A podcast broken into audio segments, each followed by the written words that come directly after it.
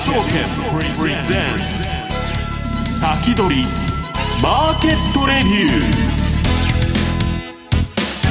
ー。リスナーの皆さんこんにちは。津田まりなです。この時間は楽天証券プレゼンツ先取りマーケットレビューをお送りしてまいります。パーソナリティは今日はお電話での出演です。現役ファンドマネージャー石原潤さんです。こんにちは。よろしくお願いします。あこんにちは。石原潤です。よろしくお願いします。よろしくお願いします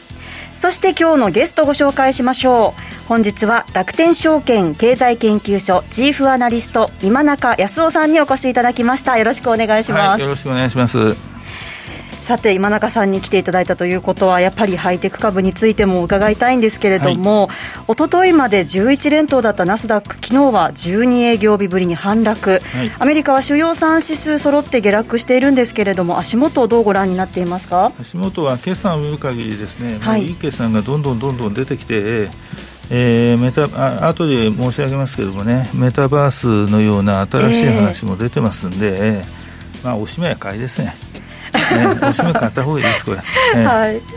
あのメタバースって新しい言葉が出てきて。そうですね。ね。ええええあのもうメタバースっていう話が出てきただけでこれまた株価上がりますので、はい。えー、あの AMD が今週の8日ですね。あのセミナーオンラインでセミナー開いて新しいそのサーバー用の CPU の話をしたわけですよ、はい、でこれメタバースに対応するというような話をぶち上げてその日のうちに11%増と、えー、アップですね、えーあのー、これからメタバースです。これからメタバース、えー、これがどういうふうにものになっていくのかということです。はい。これは非常に興味深いですね。えー、で当然、そのフェイスブック、今のメタメタですね、はい、社名変更、ね、このままいったこのままそのメタバースがメタだけでやるという話になると、美味しいところみんな持っていかれると、はい、いうことになりますんで、えー、えー、マイクロソフトはやりますと、えー、手を挙げてるわけですよ。なんで、グーグルとかアップルが一体どういうふうに、えー、出てくるかということでございます。はい、はい、で半導体はあのこれ半導体の大ブーム長引きますねこれは。はい、まだ引き続きということになりそうですかね。はい、そのあたりこの後じっくりと今中さんに伺っていきます、はい、さてこの番組は YouTube ライブでも同時配信しています。動画配信についてはラジオ日経番組サイトからご覧いただけます。また番組ホームページからは随時質問などを受け付けています。番組宛てメール送信フォームからお寄せください。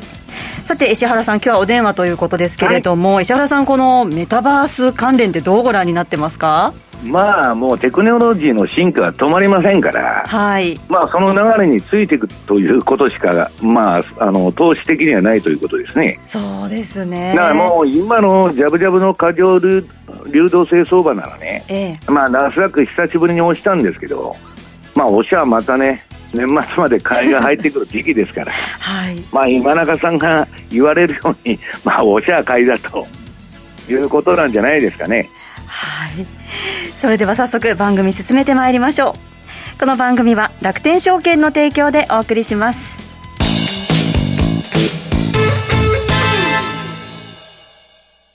米国株は1株から取引可能。誰もが知っている有名企業でも数千円や1万円前後で投資できるところがあるんです。楽天証券にすでに口座をお持ちなら、特別な手続き不要で、そのまますぐに米国株のお取引ができます。しかも取引手数料は税込みで約定代金の0.495%。最低取引手数料はなんと0円。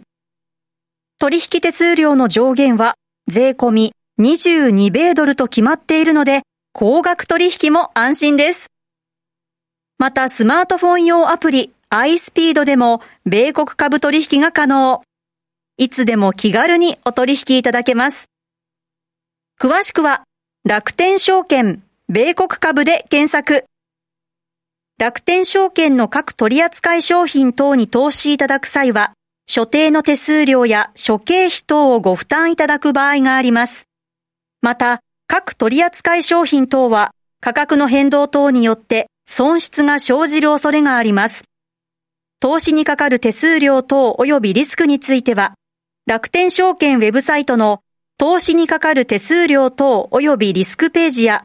契約締結前交付書面等をよくお読みになり、内容について十分にご理解ください。金融商品取引業者、関東財務局長、金賞第195号、楽天証券株式会社。役立つ注目銘柄。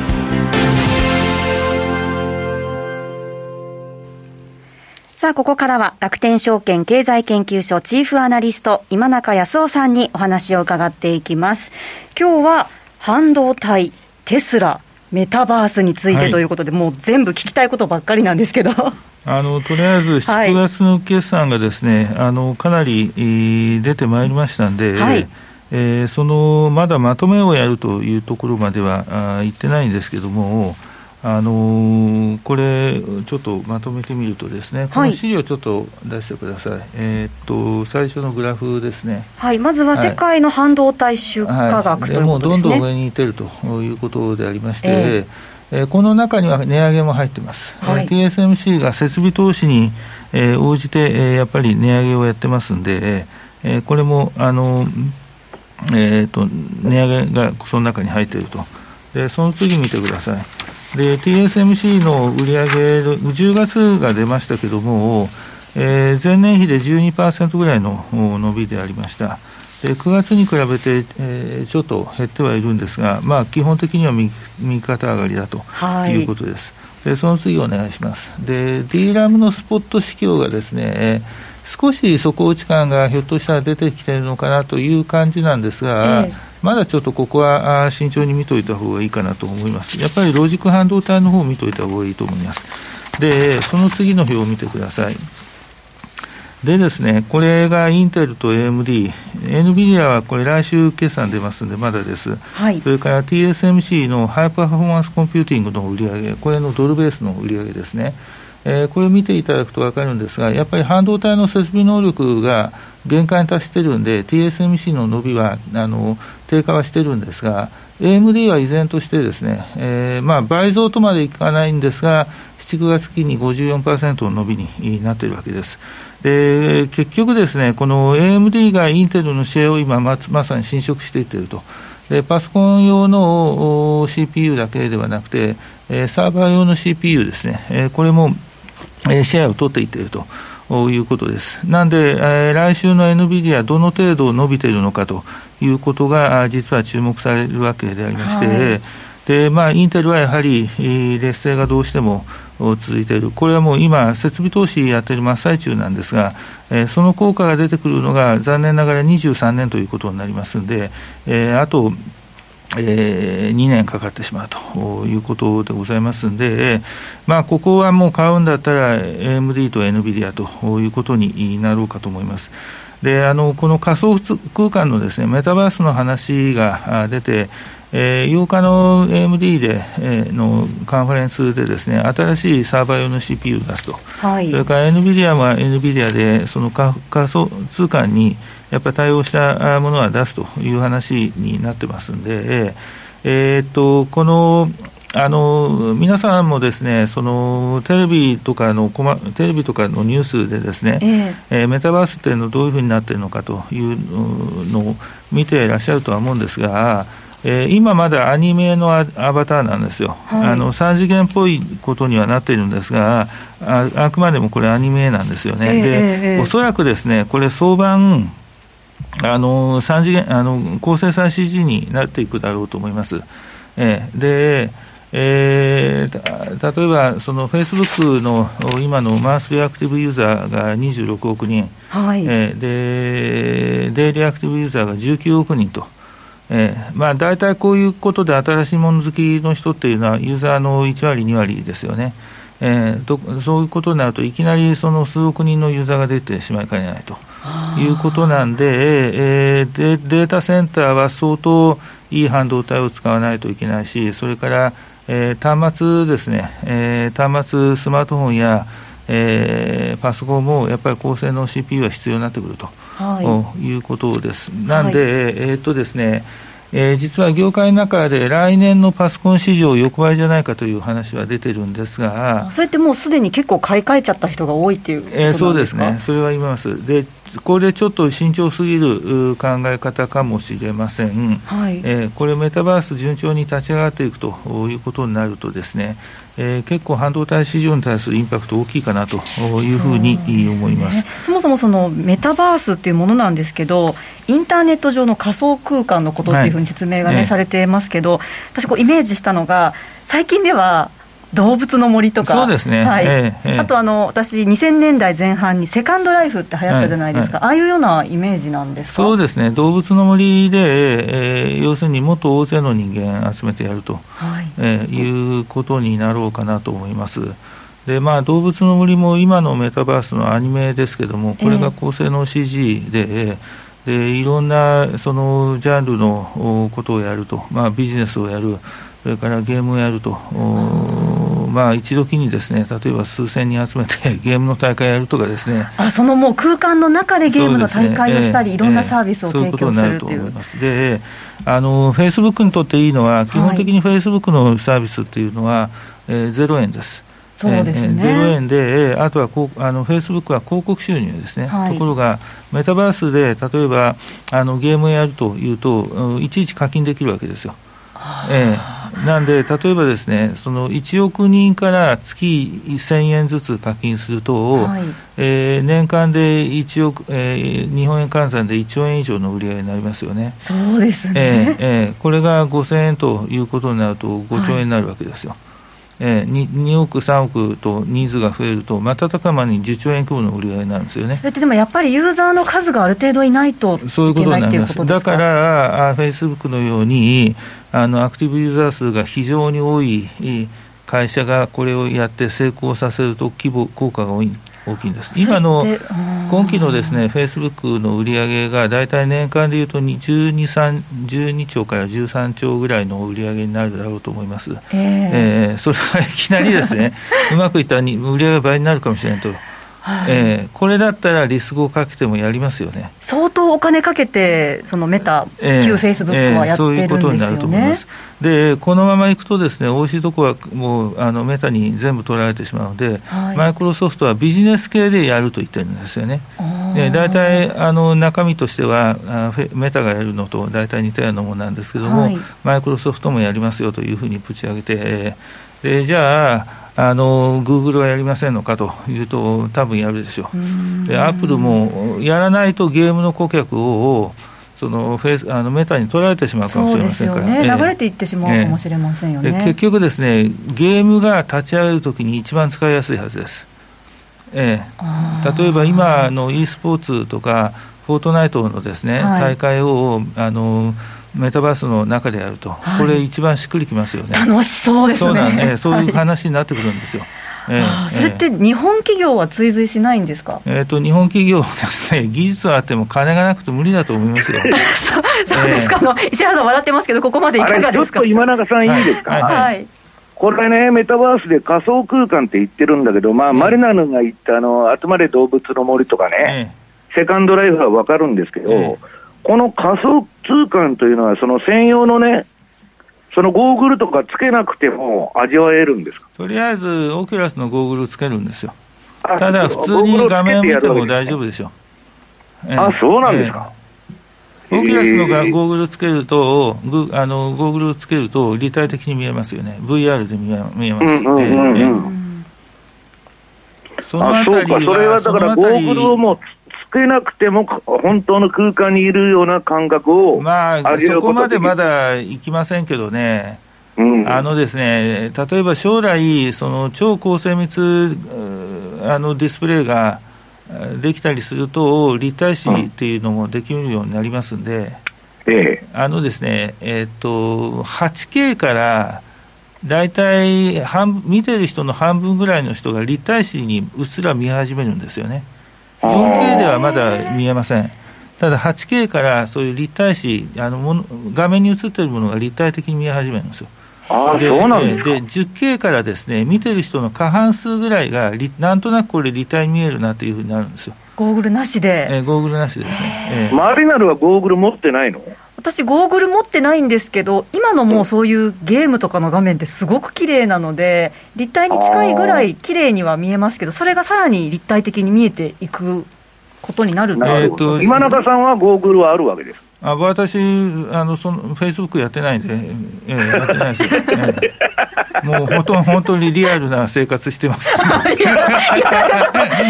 リアルそうですね、メタバース内でリアルな生活をされてる。今中さん、フェイスブックやってないんですか？あの、ね、私もやってませんめんどくさいこと僕できません。実は私もフェイスブックはやってないんですけど。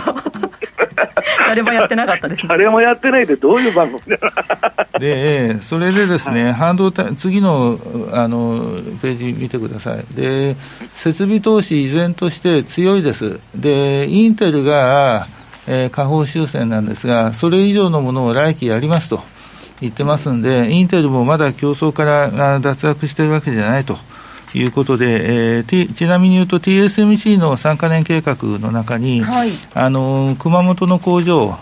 は入ってません。ですんで、あのあれですね、えー、これ、また上乗せになるだろうと思います。ということで、えー、かなり設備投資もいい感じに進んでいるということで、あの半導体製造装置の販売高を見ていただきますと、次ですね、えー、依然として、えー、強い動きが続いていると。まだまだ右肩上がりなんですね。そういうことですね。えー、で、銘柄として見てみるとですね、あの、次お願いします。えー、やっぱり、まずデバイスでいうと AMD と NVIDIA ですね。えー、これやっぱり、まず、メタバースやる場合には、大規模データセンター必要になります。あのフェイスブック、メタがですね、この9か月間に大体日本円換算で1兆7000億円ぐらいの設備投資をやってますんで、はい、相変わらずデータセンターのその投資って強いですね。えー、なんで今、やっぱりその高性能なあのスターバー用の CPU というのが重要になってきてるんで、はい、まずここで AMD、NVD は、これやっぱり重要な会社だろうということです。えー、で、あと TSMC ですね。はい、えーで製造装置メーカーでいうと ASML、アプライドマテリアルズ、アプライドマテリアルズも来週、えー、決算発表です。あとテラダイン、KLA、えー、シノプシス、テラあの KLA 業績良かったんですよ。これあの、シリコンウェハ欠陥検査装置の最大手です。えー、一桁ナノ台では独占ですんで、えー、これがないとラインの構築、半導体製造装置、半導体製造ライン構築できません。ということで非常に重要です。あとシノプシス、これも来週決算発表です。あと日本の会社でいうと、レーザーテックアドバンテストとスクリーンホールディングス、はい、のの非常に強い決算が出ていると。で、今年、今週の、えー、金曜日に東京エレクトロンということですね。はい、はい。あとやっぱりですね、大手の IT に、えー、再度目を向けていいかなと思います。えー、マイクロソフト、アップル等、やっぱりですね、こういうハイテクっていうのは、新しいものにつくのが一番いいんですよ。えー、それが一番角度が高いです。ということで、メタ、やっぱり考えてみていいんじゃないかなと、えー、思います。はい。それからテスラですね。えー、イーロン・マスクさん、あの持ち株の10%を売るというふうにツイッターで、えー、発言しておりましてその発言を受けて、かなりテスラは昨日下げましたが。えー、でえー、ただですね、業績が結構やっぱりいいんですよね。はい、えー、ちょっと業績を見ていただきますと、次お願いします。はい。あの、これ AMD の業績ですね。えー、売上が5割伸びて、えー、営業利益が倍になりましたと。まあ、絶好調ということであります。次お願いします。えー、伸びてるのがですね、その下の段のエンタープライズ組み込みセミカスタムっていって、サーバー用の CPU と CPU とゲーム用です。でこれがやはり、えー、採算も今、急速に良くなってきているということですね。はい、で次お願いします。まあ、ということで、えー、今期、来期、えー、業績結構良さげということでありまして、これは引き続き、えー、投資していっていいだろうと思います。あと、テスラ、その次お願いします。そう、テスラなんですよね。ねえー、っと、売上が56.8%伸びました。で、営業利益が2.5倍と。で、注目していただきたいのが、はい、営業利益率が2桁に乗っているということですね。あの自動車メーカーとしては、もうどんどん儲かる自動車メーカーになっていっていると、はい、いうことです。もう取り物あさる半導体不足、自分たちでは言ってるんですが、次のグラフ見てください。あの生産販売台数どんどん伸びていってますんで、えー、っと、7、9月期が24万台出荷しました。その前が20万台でございますんでね。えー、あのー、もう年率換算で100万台のペースに乗っていっていると。いうことで、えー、次お願いします。一応私が今立てている業績予想だと、はいえー、まあ今期はあ利益があ3倍ぐらいになって、えー、来期2倍になってという感じですね。えー、なんで、えー、まだ私は買っていけるというふうに考えております。ですので、イーロン・マスクさんが実際に売るのか売らないのか、はい、それから売るときに大口になりますので、当然これ、売った後ですね、SEC に届けないといけませんので、はい、えー、そういうふうな文書を見ながらの、見ながら、あちょっと株価を考えることになりますんで、えー、やはりですね、十分下がりきったところでは、あ投資、えー、考えていていいんじゃないかなと。いうふうに考えております。はい、わ、はい、かりました。それではおは、えー、一旦お知らせを挟みまして、引き続き今中さんのお話を伺っていきます。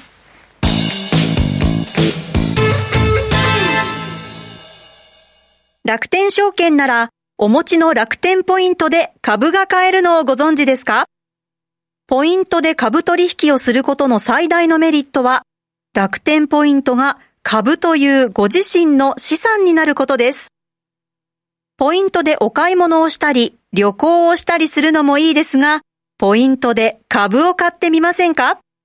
しかも、楽天証券なら、売買手数料がかからない、手数料0円 ETF も多数取り扱い。ETF なら一口から購入できるので、気軽に少額投資が始められます。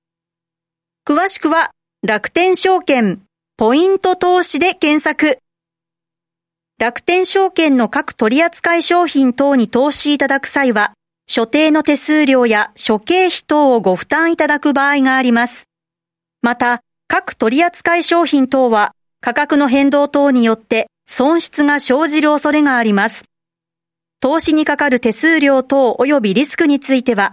楽天証券ウェブサイトの投資にかかる手数料等及びリスクページや、契約締結前交付書面等をよくお読みになり、内容について十分にご理解ください。金融商品取引業者、関東財務局長、金賞第195号、楽天証券株式会社、先取りマーケットレビューさあ、引き続き楽天証券経済研究所チーフアナリスト今中康夫さんにお話を伺っていきます。はい。えっ、ー、と、ちょっと次の表を見ていただきたいんですが、これがメタの四半期決算ですね。はい、えー、売上は絶好調で伸びてはいるんですが、利益がかなり鈍化したと。で、えー、もうメタに対しての投資がどうも始まっているみたいであります、はい、で来期はですねあの20億ドル、メタの関係だろうと思いますが、経費が増えるというふうに、あのメタバースですね、えー、経費が増えると。いうふうに言ってますんで、本気でやると。20億ドルって20億ドルって2000億、2000億以上。それだけかける価値がもちろんあるし、先々収益になっていくっていうことですよね。これあくまで経費なんで、はい、あの投資はこれより大きいはずですけどね。そうですね。そうですね。でですね、結局、なんでこんなでかい投資になるかというと、はい、次見ていただきたいんですが、要するにアクティブユーザー数がばかもうものすごい多いんですよ、はっきりと、えー、えー、マンスリーアクティブユーザー数が29億人、えー、あのデイリーデイリーで19億人と、えー、いうことなんで、えー、要するにこの中で例えば1割、2割、デイリーアクティブユーザー数の中で、例えば2割をメタバースに引っ張り込んでくると、はい、途端に3億人から4億人のユーザーができるわけですよね。そうですね、えー、で今のあの任天堂スイッチの累計販売台数が9000万。で、プレイステーション4で1億台を超えたというところなんで、この数字の中でゲームやりましょうというと、それはゲームソフト会社は飛びつきます。えー、従来、ね、えー、で従来とはもう考えられないような顧客が入ってきますんで、はいえで一方で、フェイスブックにあのメタに対してどうかというと、次お願いします。あの結局、メタというのは、その1人当たり0円で、はい、あのいろんなことができて、その分、広告代を取ると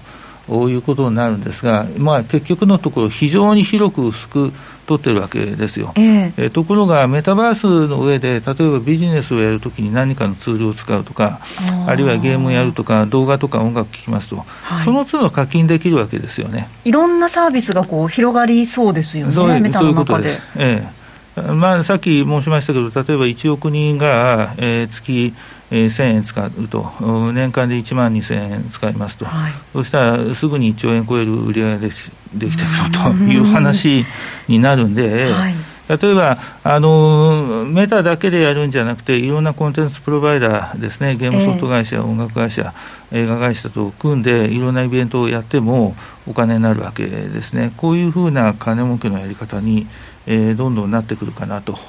いうことであります。で次お願いします。でこの経費、いろいろかかってくるんで、多分来年度のえー、利益は多分横ばいですね、横ばいですけども、はい、私はここはちょっと中長期でですね、かけても、えー、投資でかけてもいいかなと、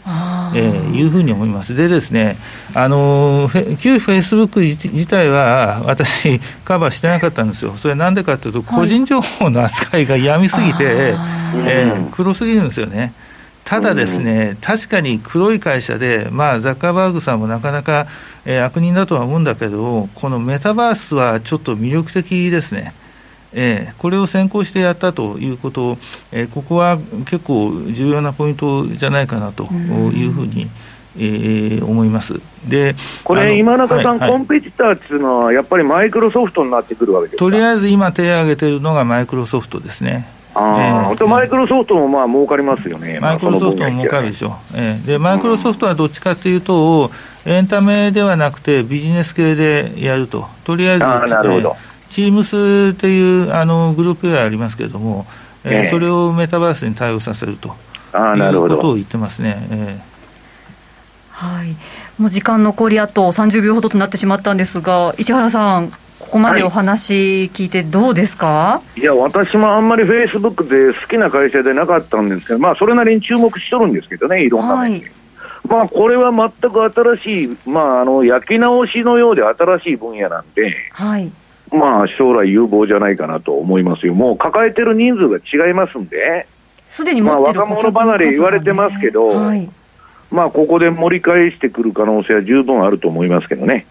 はい今中さんのおっしゃる通り、中長期で注目していくという意味では、ね、ここはあのこのメタバースっていうのは、本当にものになるのかどうかも含めて、ですね、はい、ちょっと注目したいですね、これ、ものになるとすると、半導体とかもいろんなところに影響が出出てきますんで、まず半導体ですけども、えー、あの多分ゲームにも影響出ますよ。そうですね。えー、えー、ゲームにはもう間違いなくこれ影響出ますんでね。えーはいということであっという間にお別れの時間が近づいてまいりましたこの後は YouTube ライブでの延長配信ですが石原さんこの後どんなお話でしょうか？いや、あのー、ちょっとこれから有望な銘柄を今中さんにお聞きしようかなと思ってるんで、はい、まあいろいろ資料あのたくさん持ってきましたんで、ぜひ皆さん見てください。はい、この後 YouTube ライブでの延長配信も引き続きお付き合いください。さて来週は楽天証券長倉弘明さんをゲストにお招きして FX 特集でお送りします。来週もお楽しみに。それではこの後の延長配信もよろしくお願いします。この番組は楽天証券の提供でお送りしました。